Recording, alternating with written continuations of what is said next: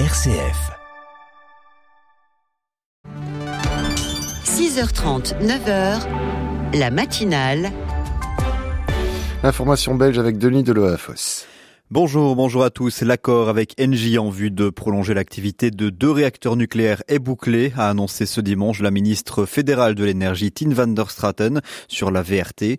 Le fédéral et Engie avaient déjà conclu un accord de principe en juin dernier, mais Engie voulait voir plafonner le coût du démantèlement des centrales nucléaires et de l'élimination des déchets nucléaires.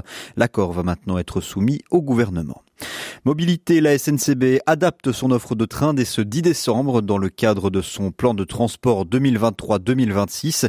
Il est prévu une augmentation de plus de 2000 trains supplémentaires par semaine. Concrètement, cela va se traduire pour les navetteurs par l'ajout de nouvelles connexions, l'augmentation du nombre de trains et de gares desservies, l'adaptation des horaires et du parcours de certains trains et la suppression également de certains parcours. Plus d'informations sur ce programme via belgiantrain.be. Politique, la NVA compte présenter des listes en Wallonie lors du scrutin fédéral du 9 juin prochain. Le président du parti nationaliste flamand, Bart de Wever, l'a annoncé ce week-end. L'ambition est de convaincre les Wallons des bienfaits du confédéralisme. Bart de Wever fait le constat que les Wallons votent à près de 80% pour des partis de gauche et que le MR est un parti belgicain. Pour l'instant, aucun nom de candidat ne circule. La NVA entend simplement porter le projet d'une Belgique confédérale au sud du pays et y provoquer le débat.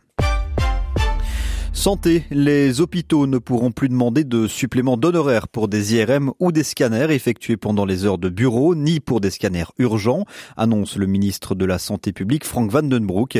Il estime qu'il s'agit là d'un pas en avant vers un service de soins accessible financièrement. Et puis enfin, la journée internationale des personnes handicapées se tenait ce 3 décembre.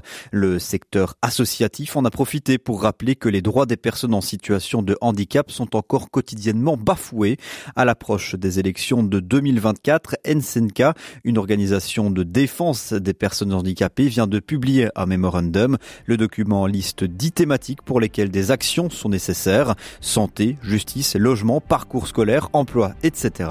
Le collectif Accessibilité Wallonie-Bruxelles Coupole qui rassemble 20 associations s'apprête également à publier un mémorandum à destination des futurs gouvernements.